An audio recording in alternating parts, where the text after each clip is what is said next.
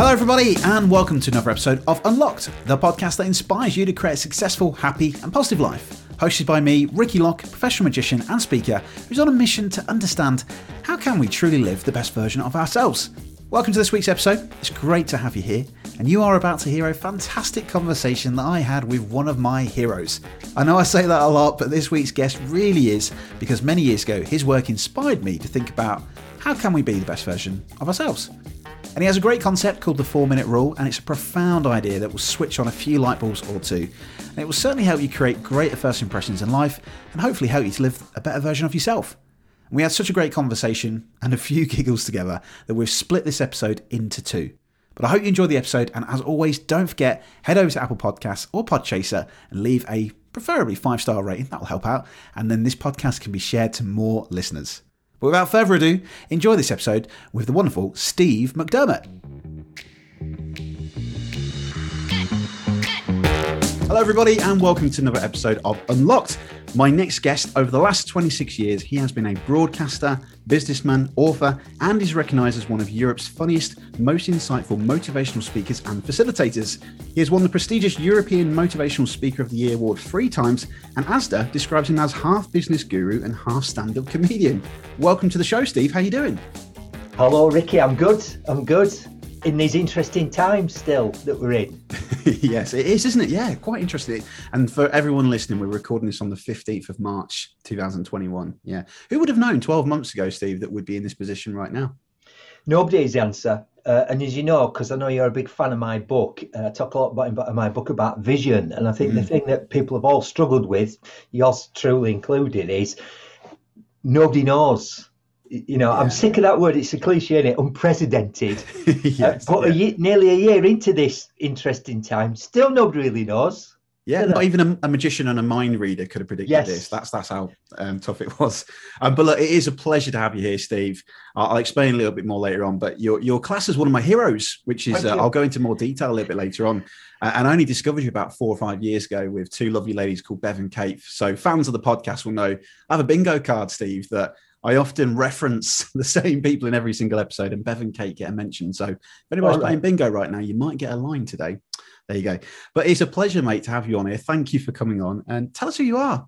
I know we had a really cool intro there, but tell us who you are. Yeah, you well, do. you know, uh, I've been so this last year I was celebrating 26 years as a motivational speaker, which always tickles me because I'm from Yorkshire, right? And that, those two things don't always go together, do they? I think when I first started, there weren't that many motivational speakers. If you go on LinkedIn or Facebook, everybody's a bloody motivational speaker now, aren't they, right? But back then, somebody from Yorkshire being a motivational speaker, it's usually somebody rah-rah from America, right? it's a long story how I got there, uh, but short version is I was a creative director of an advertising agency.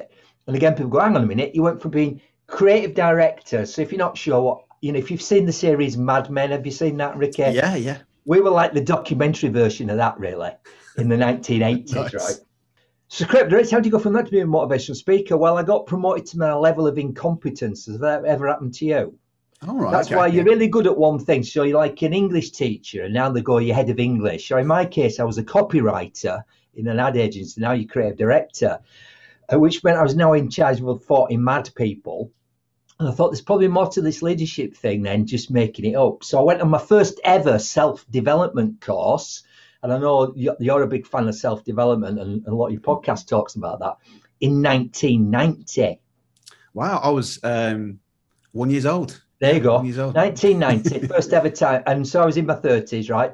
Uh, first time, and it was um, the Dale, the classic Dale Carnegie, How to Win Friends and Influence People, right? And I did that. And Carnegie have a brilliant model where they go, if you're any good, you do the course 14 weeks, and they go, do you want to come out and come back and help out? So we won't pay you, but you have to do the course again from back at room and you have to be a role model. So I got hooked on personal development and I started taking the ideas back to the agency and people loved it, right? And then eventually I thought, you know, I love this so much, I'm going to start my own company. So I started my own training company. Then I started doing big events and eventually an agent came along to my event and said, can I be your agent? And well, how does that work? Well, you know, I just get your gigs and you turn up and talk for 45 minutes which I'm quite good at. All my school reports said Steve needs to realise he won't get very far in life if he keeps talking in class, right? So they didn't have careers advisors, didn't have like job speaker, right? Um, so I so I, I, kind of went into speaking and kind of found my purpose really. Uh, And I said I've been doing that for 26 years. So last year I was meant to be doing a one man show at the Edinburgh Fringe. Are you familiar Yeah. with Edinburgh Fringe? Yeah, 26.2, I believe. That's is that right? 26.2 show because I was also meant to be running the London Marathon right last Oh, year. So three of my main goals last year were running the London Marathon. You probably noticed that didn't happen. So instead of running the London Marathon, I ran 105 and a half laps of my local running track on my own. That was interesting. And I, I used a lot of the stuff I discovered from personal development around beliefs and stuff to do that. I was going to be, went to be doing a one man show in Edinburgh throughout August. So instead of doing that, I did the 26.2 show because, in case you don't know, a marathon is Uh, 26.2 miles. correct, Yes. right? And then my book was meant to be coming out last June in all WH Smith's travel outlets, airports, and train stations. And my Right. publisher went, probably not a good idea, that, right? All Yes, closed. So it Yeah. actually came out in January this year, uh, the third edition, which we'll probably uh, dive into, with a brand new, some would say controversial title. So I know you've got, you're a big fan, you came across the second edition, which is called Yeah, how to be a complete and utter failure in life, work, and everything. 44 and a half steps to lasting underachievement. Yeah, so Yes. the new version has 47 and a half steps. I've added three new steps and updated all the other ones, but it has a brand new title, right? So we've changed the word failure, how to be a complete utter failure, to how to be a complete utter. And I'm going to say duck, duck up. Duck up. But we yes, all know what yeah. I mean. Yeah. uh, and so my my passion really is uh, it's personal development for people with a sense of humour, really Yeah. because I think the Americans don't quite get. I'm using America as an example. Don't quite get that Brits don't like too much of that rah rah and you know, Yeah. yeah, just say yeah and all that, right? yeah. and yet these, you and I know these ideas are profound and can absolutely make help you become the best version of yourself. Yeah. But they need to be delivered in a way that, that's palatable to us. And I think particularly, and why I changed the title to that more controversial word is I want young people to read this book. I mean, most people who are going to read this book have read it already because it's been around 20 years, right? Yeah. Third edition. So I thought, what about people who are like 18 to maybe 30? So the ideas we're perhaps going to discuss now, some of your listeners might be familiar with. That doesn't mean they're still not powerful because it's like you might know them, but are you using them? But I think there's a lot of young people who've never come across them before. Like, what young person's ever sat back and gone, what are some of my limiting beliefs and where did my beliefs come from? It's just not a question that I think young people think about. I mean, I was, again, so when I went on that Carnegie course, I only thought, started thinking about my own limiting beliefs when I was in my 30s hmm right? And again, I don't know how old you were before you kind of stood back, but so that's my passion to get these this message out to, to younger people so they can kind of um, become the best version of themselves, perhaps a bit earlier than you and I. Yeah, well, I totally agree, and I think one of the things that I've mentioned to some of uh, my peers is I wish I'd learned some of the stuff from these books. I'm a big fan of you, big fan, a big fan of like Paul McGee as well. Yeah. All the content that you guys talk about, I wish that I would have learned that at school. Uh, and as I mentioned before in previous podcasts, I felt like I probably coasted in my life for 15 years working in retail, big, you know, being a national trainer and then working in these leadership roles. Just coasted, just did what I thought was, you know, Yeah. what life was I, I've got be. two responses to that. One is I think we all wish that we did things at different times, but I also believe that you know um, when the student's ready, the teacher will appear. Yeah. right? Yeah. And so that you kind of got that's a good belief to have. And also, yes, why isn't this stuff taught in school? And again, I'm, this is a massive generalization now, but a, vast, a lot of teachers are the po- the poorest learners. Yeah.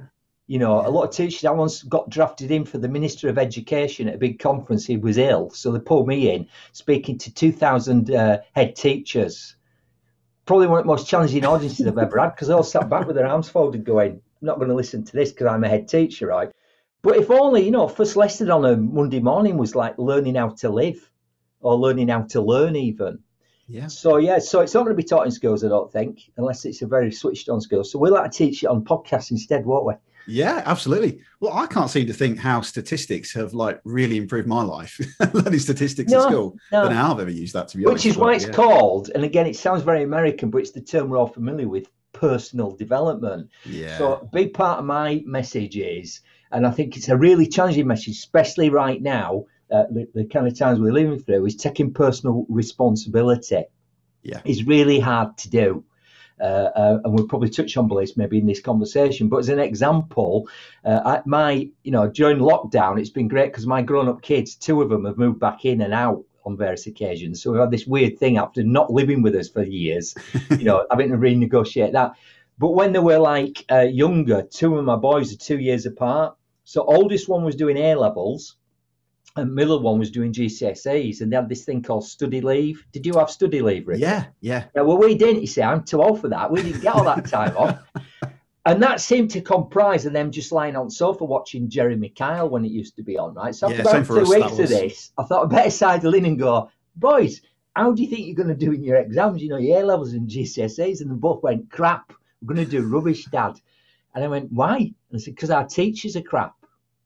Right now, and that may well, the reality may well be that their teachers aren't very good, but unless they take personal responsibility for their own results or outcomes, you know, we've dealt some, we get you dealt some cards. It's how you're going to play them, and I Yeah. think it's really hard because at the minute we're all blaming circumstances. Yeah, We're all yeah. going, if it weren't for this, I could do that. But the fact is, circumstances aren't going to change. You have to change your own circumstances by just learning Zoom or whatever it is to find a way. You know, because don't know how many speaking engagements you've had in the last 12 months live.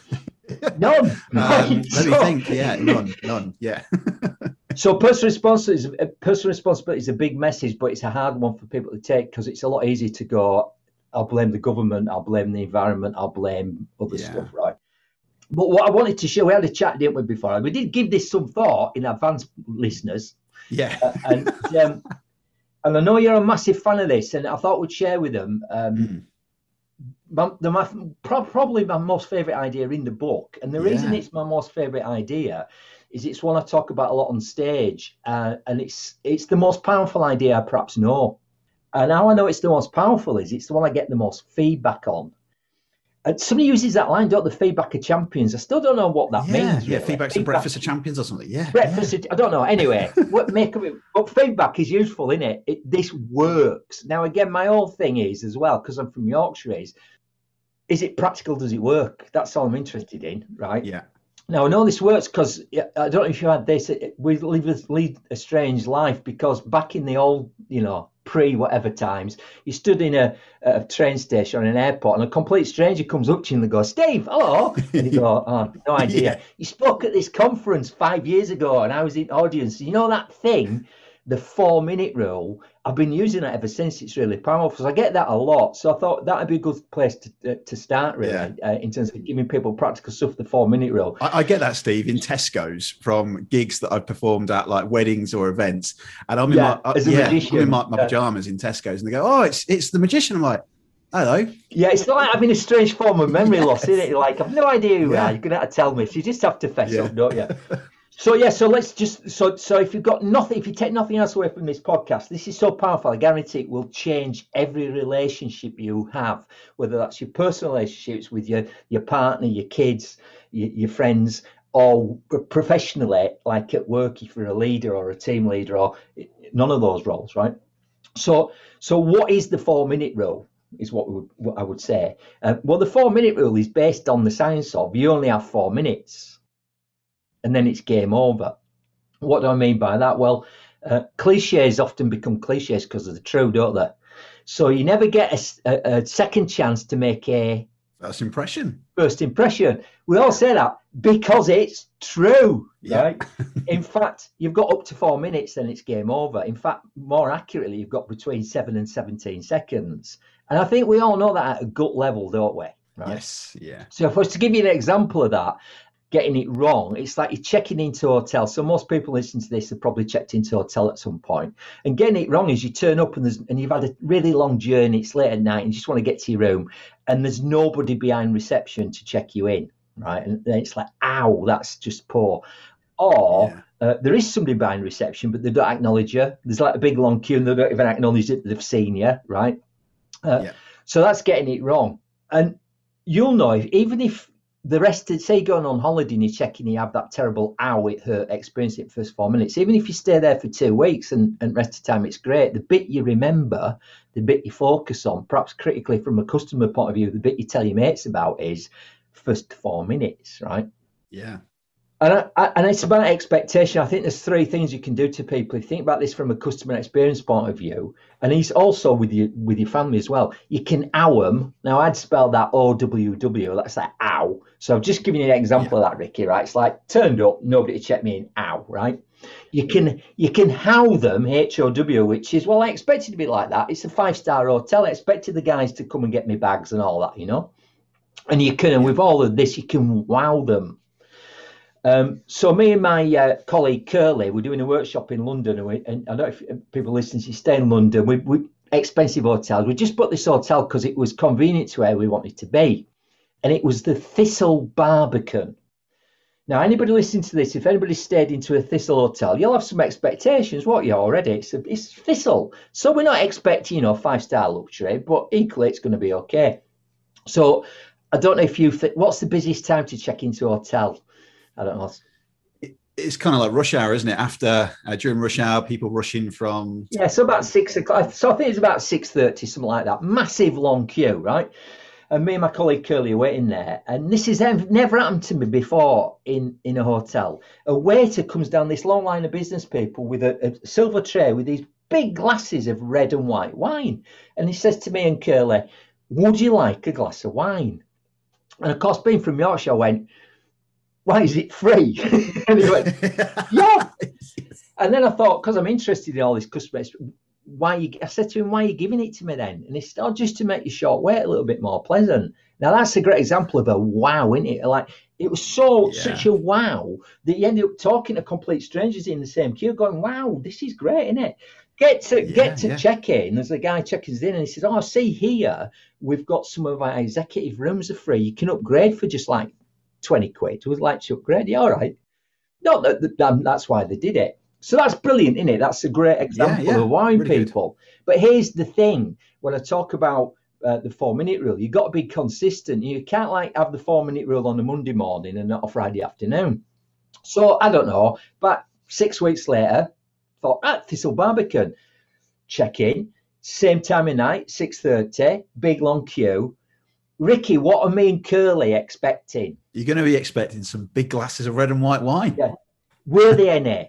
Oh no. No. So they've gone from wowing us to owing us. Yeah. So the point with the four minute rule, it's a rule which is you have to follow the rule all the time, right?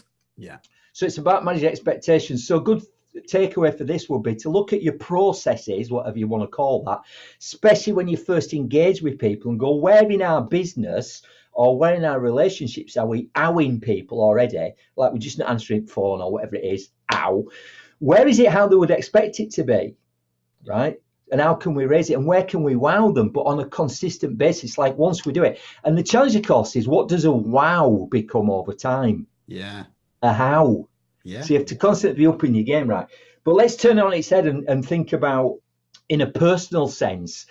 So just to back it with a bit more research, this 7 to 17 seconds. So back in the day, there was a really uh, well-known, very enthusiastic presenter uh, called uh, Professor Robert Winston. I don't know if you remember this guy. I think I remember. He had, yeah, yeah. I was just going to say his big moustache. Yeah, did he have glasses as well? I think he's, I think he's best known for being one of the pioneers of test tube babies and things, right? But he used to do a lot of documentary science uh, programs on the BBC, and he once did this experiment about first impressions, really, and he got about six or seven guys dressed them in black got 12 members of the public at random to form this pretend jury and then just literally wheeled these guys in one at a time. And then and didn't say anything. The jury just had to decide who they thought was guilty and who was innocent which really supports this first impression bit.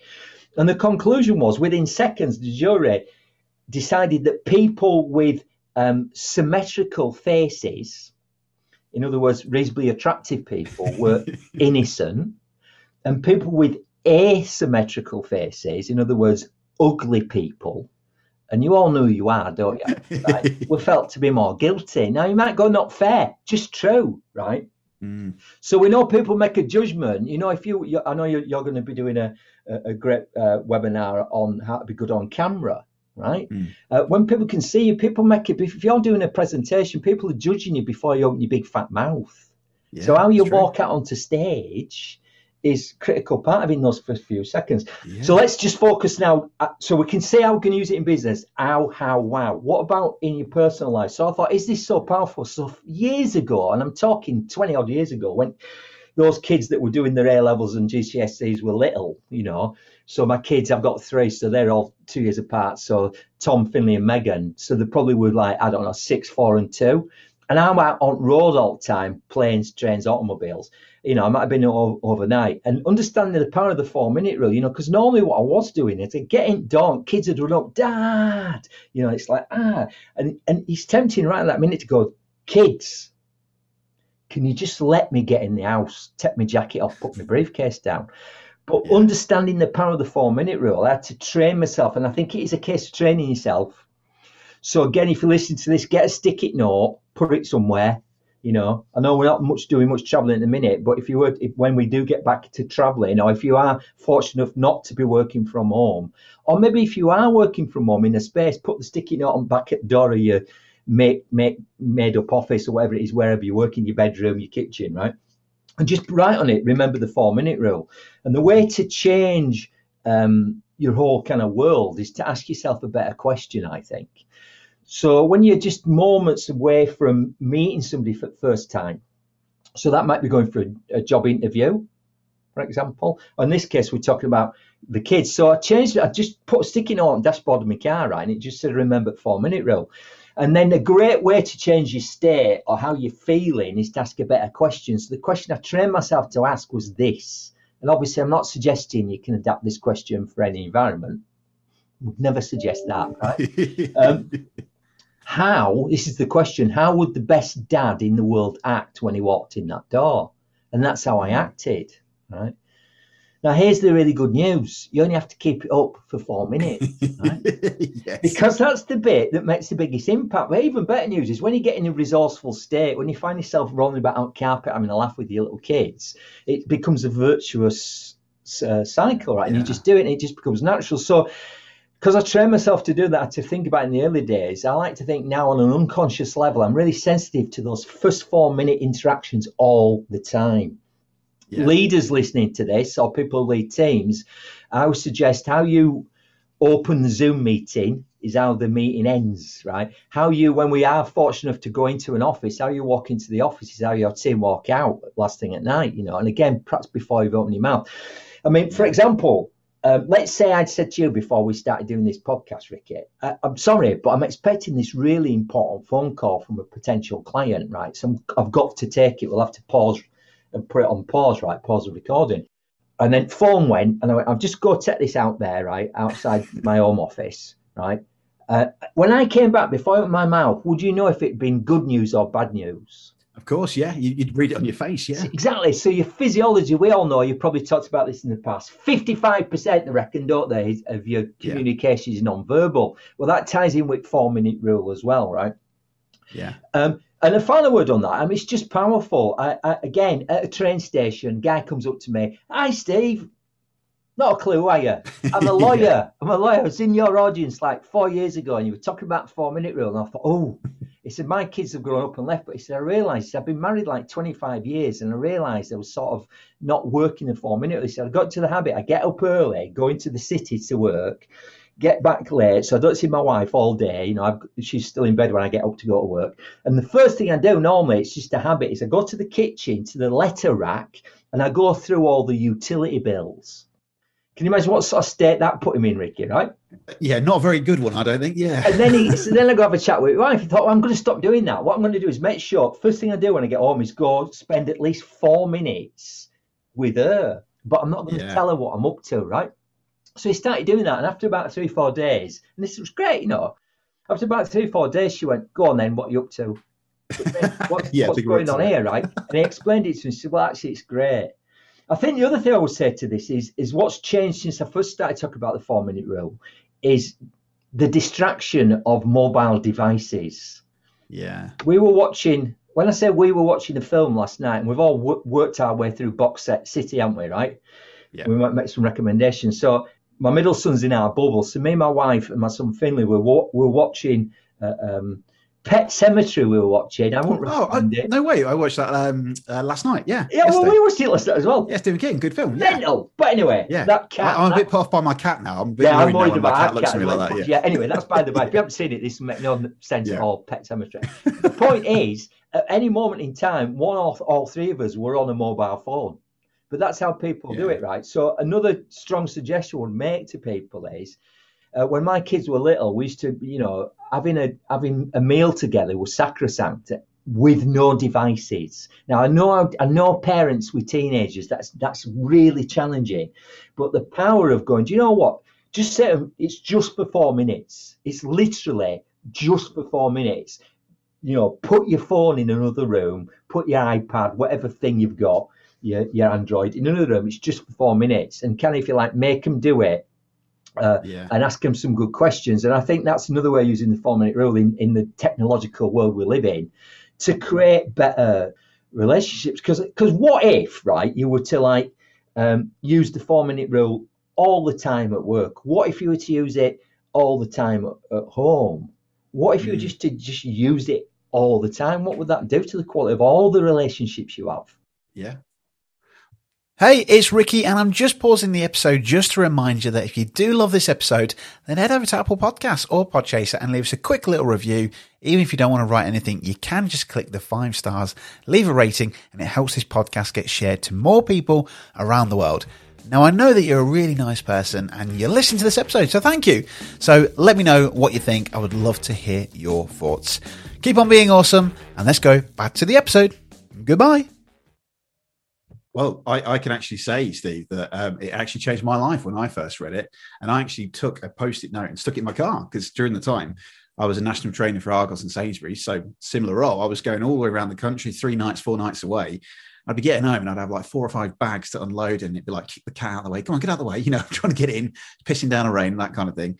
And I, I had that post it note that said, check your state. Yeah. And I was like, right, I'm going to leave everything in the car. And I learned to say, right, for that first four minutes, I'm going to leave everything in the car. I'll then walk in and I'll say hello, have a cup of tea, stroke my cat. He's happy to see me. And also, when I think about it, when I used to be a store manager, I know store managers that used to do this in Argos where they'd be driving home, they'd be on the driveway, and then you'd see they'd have a really important call. They're just messaging, and you can see the kids waiting through the window, like, hey, dad, dad, dad, you know, dad's here. And like, you know, yeah, in a minute, in a minute, hang on. And you can see him. And you think, what is that kid going to think about? Like, oh, my dad's my dad's home. I want to see him, but he's he's sitting in the car. What's he doing in the car? You know, and I use that method to just change everything as well with first impressions. I talk about this idea of creating a magical customer experience. So I one of the things I was going to unpack there because I love the four minute rule, Steve, is when I think about plumbers and some no offense to small business owners, because I do have a small business anyway. But um, when I ring like say local plumbers that they're not probably the professional ones, but you ring the mobile that's on their website and then they go, hello. Go, oh, hello. Is this Paul? Yeah. Uh, Paul from the plumber. Oh, yeah. Hi. Hi. You think, hang on a minute. My first impression there is, hang on a minute. This ain't right, is it? Is this the real guy? Whereas me, I always get it where anybody rings me, I go, good morning, Ricky Lock speaking. How can I help? And then when they go, oh, uh, hello, Ricky Lock, uh, have you got life insurance? You know, then I hang up. But it's that whole first impression, isn't it, that you Yeah. don't get a second chance to make. and also, I think the other thing is is um, that it, it you have to put as a culture. So you just talked about all the money. Everybody has to do it, right? So Yeah. uh, another great example. So I'm doing I'm doing a thing for a client of mine, Headingley. And if you don't know it, Leeds, so there's the mighty Leeds Rhinos and there's Headingley Cricket, right? And they share the same ground. There's going to be a Rhinos match on, a rugby league match on. It's on a Friday, that Friday night. But they've booked a training suite in one of in, in the Len Hutton suite. I think it was a famous Yorkshire cricketer during the afternoon. Right, we're going to do it there. And my client's also got a box at the rugby. So he says, "So what's going to happen?" It's great, Steve, because you're a big rugby fan. I said, "I'm a season ticket holder there, but I'll come to your box, whatever." He says, "So we'll do the training in the afternoon at the cricket ground, then we'll just walk over for rugby match, you know, and dinner and all that." I- And I said, well, where do I park? Because I know it's difficult on match day. So I said, oh, we'll send you an email, parking car park C. So I turn up at two o'clock of the Friday afternoon, and you know somebody who- who's given a high visibility jacket, right? So I'm parking my car, and I see this guy running towards my car, right? And I know what he's going to say. So Yeah. I wipe window down. Before I can say what he goes, you can't park there. yes. Not a Yeah. lot of Teddy late. Not just Yeah. you can't park there. And I'm thinking, well, I could be the new signing. I could be the new chief executive. Yeah. You know, Leeds Rhinos. I could be anybody. Could I literally could be anybody. Yeah. He said, You can't park there. And I went, Hang on a minute. I've got an email here.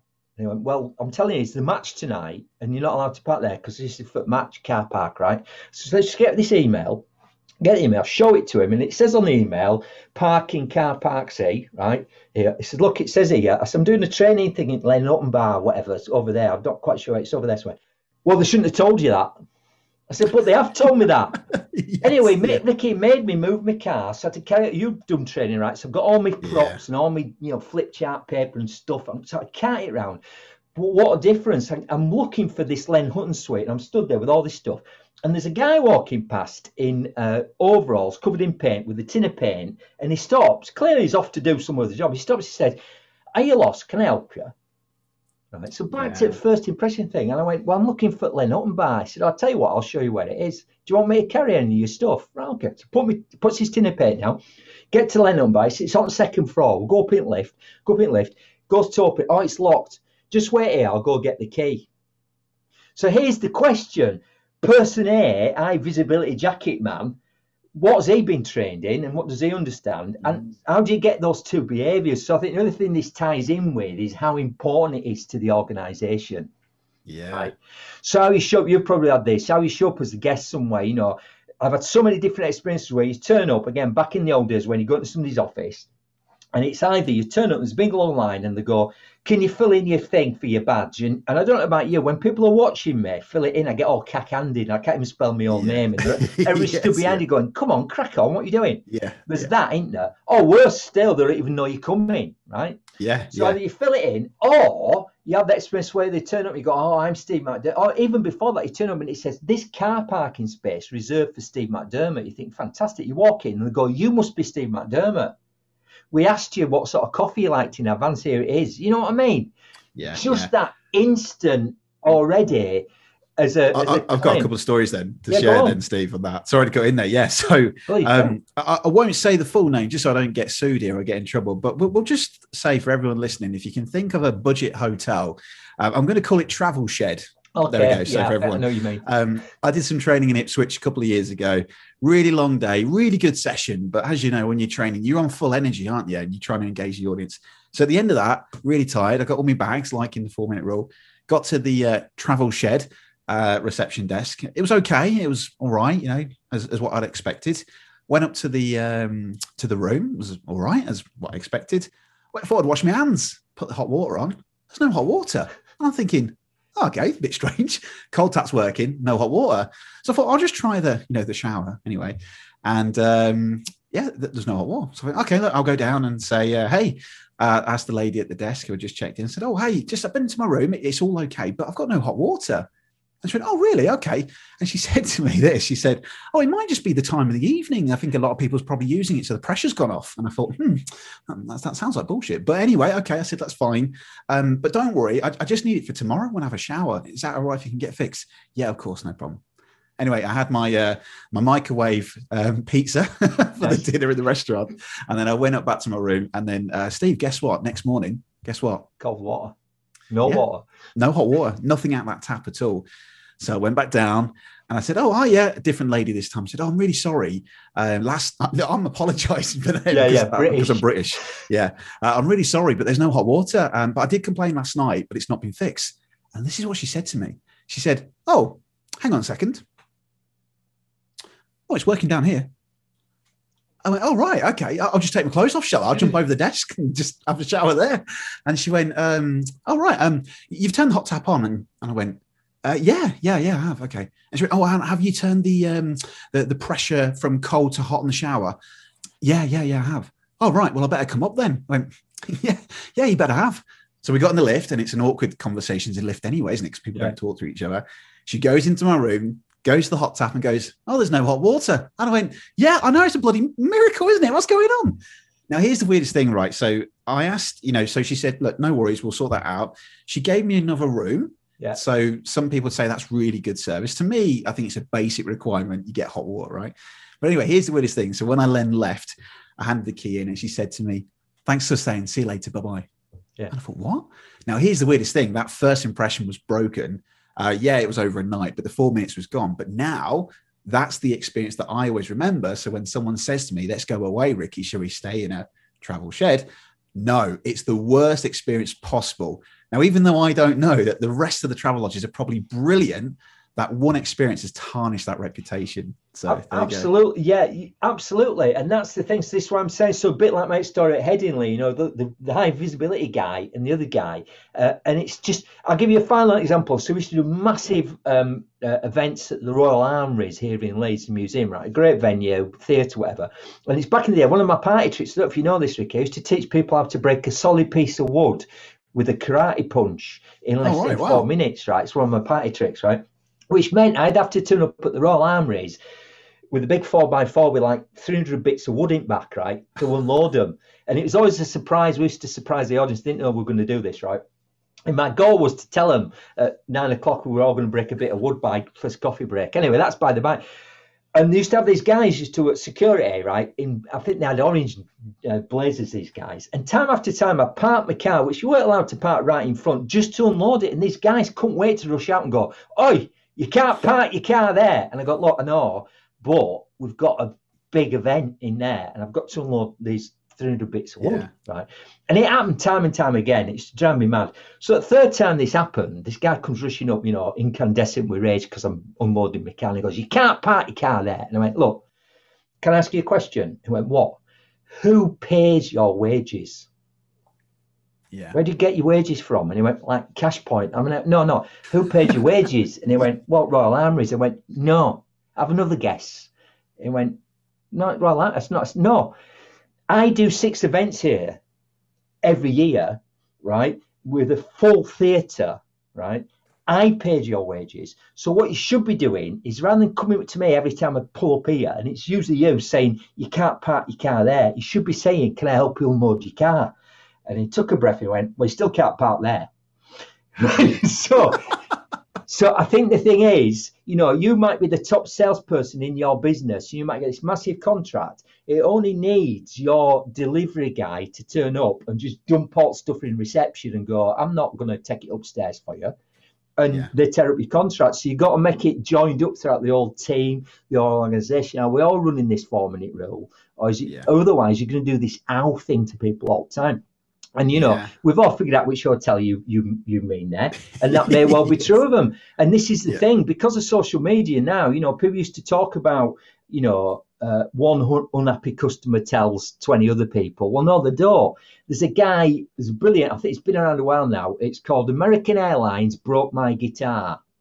All right. right. YouTube it, right?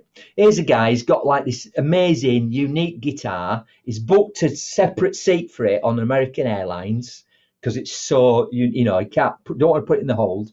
Turns up to to check in, we're overbooked. You can't take your guitar on plane. Well, said, I'm not. I, you're not putting it in hold. It's not. It's gonna. If we go in, and this is well, I've got to be there for this gig. You know, it's flying across America. It's, no, well, honestly, he you do you do got to understand this. We will look after your guitar. We understand, sir. Right, fine. So reluctantly, he, he checks it into uh, into the hold. Right. He said, I'm actually sat on the plane looking out the window and I see the little trolley thing come up, you know, that bags on, and I see my guitar, and I see a guy pick it up and throw it into the hold of the airplane, right? So I said, can you imagine the yeah. state I'm in for the whole flight? Because I've seen him. Yeah. What is it? So anyway, it's busted into a million pieces, right? So obviously gets onto and goes, I cannot believe this. You, it's irreplaceable, but you're gonna have to pay me whatever. And he gets no response. So he, he, he ramps it up and eventually gets to chief executive of American Airlines. You know, you brought me guitar. What are you going to do? Gets no satisfaction. So, because he's a musician, what does he do? He makes a music video, writes a new song called American Airlines Brought My Guitar, videos wow. it. I don't know where he got a plane from. Shot the video, the pop video shot on a plane, puts it on YouTube. Two million views. Wow. So when you get it wrong like that with the first bit impressions, right? It's not just yeah, 12 yeah. people that know it, can be millions. So it's a really powerful yeah. thing in your relationships and in your business. Well, I, used to, I used to get this. I was, I used to become a bit of a stickler for this. In my team, if they're listening to this, they'll be like, "Oh, Ricky, just shut up about it." But it used to really grind my gears. So first impressions key. So after watching your video, it changed everything. And I thought, right, when I walk into, so we did a lot of stuff for supermarkets. I won't say the supermarket. You'd go in, and obviously I'd bring all my stuff in. I was really excited. I was supposed to be there. First thing you go to the customer service desk to sign in, and same experience like you said, like who are you? Hmm. What are you supposed to be here? And I remember, like I used to do this all the time. I used to carry a whole set of pens in my bag. They don't know that. But what I used to do, they'd just um, say, "Hi, uh, my name's Ricky. Lovely to see you. I'm from, you know, uh, head office. Uh, I'm here to do a training workshop today for customer experience training." Oh, great. Okay, brilliant. Just uh, sign in the book. Okay, brilliant. They hand me this book and no pen. so I, I stand there and just go like this, you know. Um, you know, and uh, she went, "Are, are you all right?" I went, yeah, "Yeah, I'm fine. I'm fine." And then she asked me again in a minute, "Are you right there?" I went, "Yeah, yeah. I'm just, I'm just waiting for a pen." Oh, have you, have you not got one on you? Uh, no, I haven't. No, I did secretly, Steve. That's why my Yeah, team yeah. pissed off at me. But that's not the point. The whole point is, hang on, I'm walking into your store. Give me that first impression. Treat me like a customer. You know, you know, explain it. Now, this is what happens. There, there was a clear divide where some parts of the country, for some reason, south, this is where it didn't really happen. I mean, it did. It happened a lot up north. So maybe I don't know if it's Yorkshire or up north. A lot more friendly, but everyone was like, "Oh, great to see you. How are you? Where you come from? Here's a pen. Here you go. Yeah, keep that, my love. Keep that." Brilliant, clear divide in the country. But for me, it was that first impression. What do I then walk away with, thinking that store's crap? I'm never going there again. Now it might be really good experience, but anyway, look, I'm going to move on because we'll be talking about this Yeah. all day. But I have Of got course. one last question about the four minute rule, Steve. My good friend, Mr. Paul Dams, uh, as I mentioned to you pre-podcast, we've watched the four minute rule because we used to use it as a reference tool when we used to run our seminars and workshops. And there's something you mentioned in the video, which is there are three things that you do to customers, and you talk about ow and wow, but it was never explained the third. Now I can see from looking on the camera what it is, but the listeners won't know this. So if anybody checks out the link, we will put the link to Steve's video, the four minute rule, in the show notes. But Steve, what is the third thing that you can do to customers? Right. So uh, again, let's just in terms of spelling. If you watch the video, so ow, O W W, I'm spelling that. So ow is ah. So that's ow. That really was bad. So you've given some the examples. hot water example. Hot water's yeah. been except, but even the pen could be an owl. You know, if Yeah. it was a if it was like a five star hotel, how H O W is well, that's my expectations. That's like kind of like what I would just expect. So if you're dealing with a, a big brand, for example, you go well, that, you know, I did- that's the minimum I would expect. And wow, wow is when it's like that is amazing. So the the free glass of wine, right? And so the thing to do is go away and look at your what I'd call your process, your customer experience process, or your relationship with your significant other or your kids, and go where am I owing them? Where is it how I would expect, and where can I wow them? So thinking back to all the things we've said in this podcast, you know, Yeah. if you're sat in the car, you've come back, and the kids are looking through the window, and you're not going to say hello to them, you're owing them, aren't you, as a dad or a mum, right? That'd be an ow, right? Was if you rush in, right, and you do something crazy with kids, right? That they're not expecting, you wow them. But remember, the final point would be what do wows, wow, become over time? They become hows. And so the challenge for any relationship or any organisation is how can we keep upping the ante? But we have to have a process that follows that we always do that. We always do. That's how it always is, right? I mean, as the back in the day, one of my big clients, they they they actually have, you know, a, a role which is manager of first impressions. Um, Oh wow. a, a, a, a accountancy firm I worked with, they had uh, the receptionist wasn't called receptionist. I think she was called something like um, guardian of first impressions, and she had a little black book of all their clients. And as I said before, she knew what they were called, she knew what the kids were called, she had all these details, uh, and she even knew what the coffee would they wanted. So when they came in, she'd go, "Hello, Ricky. Here's your name badge. How's Lisa? How's whatever." Still foreign rhinos did quite well last week, didn't they? Here's your coffee with two sugars. Like in the first 30 seconds, and it's like, whoa, right? Yeah. So I don't think it's hard. It's just you just need to just become. Final word would be just become conscious of it. So thinking about whenever you listen to this now, what you're going to go and do next. Does it hmm. involve ringing somebody up? Does it go involve going from wherever you are into another room? Uh, what is it? And what you're going to do to get in the right state to manage the four minute rule. And I think it starts with, yeah, f- there's the physiology of like, you know, how am I feeling? Am I feeling tired? Well, I need to get out of that. I might need to put a big smile on my face. But asking that powerful question, how would the whatever it is best dad, mum, partner, manager, leader, customer care person, plumber act Yes, in yeah. the world and just act like that.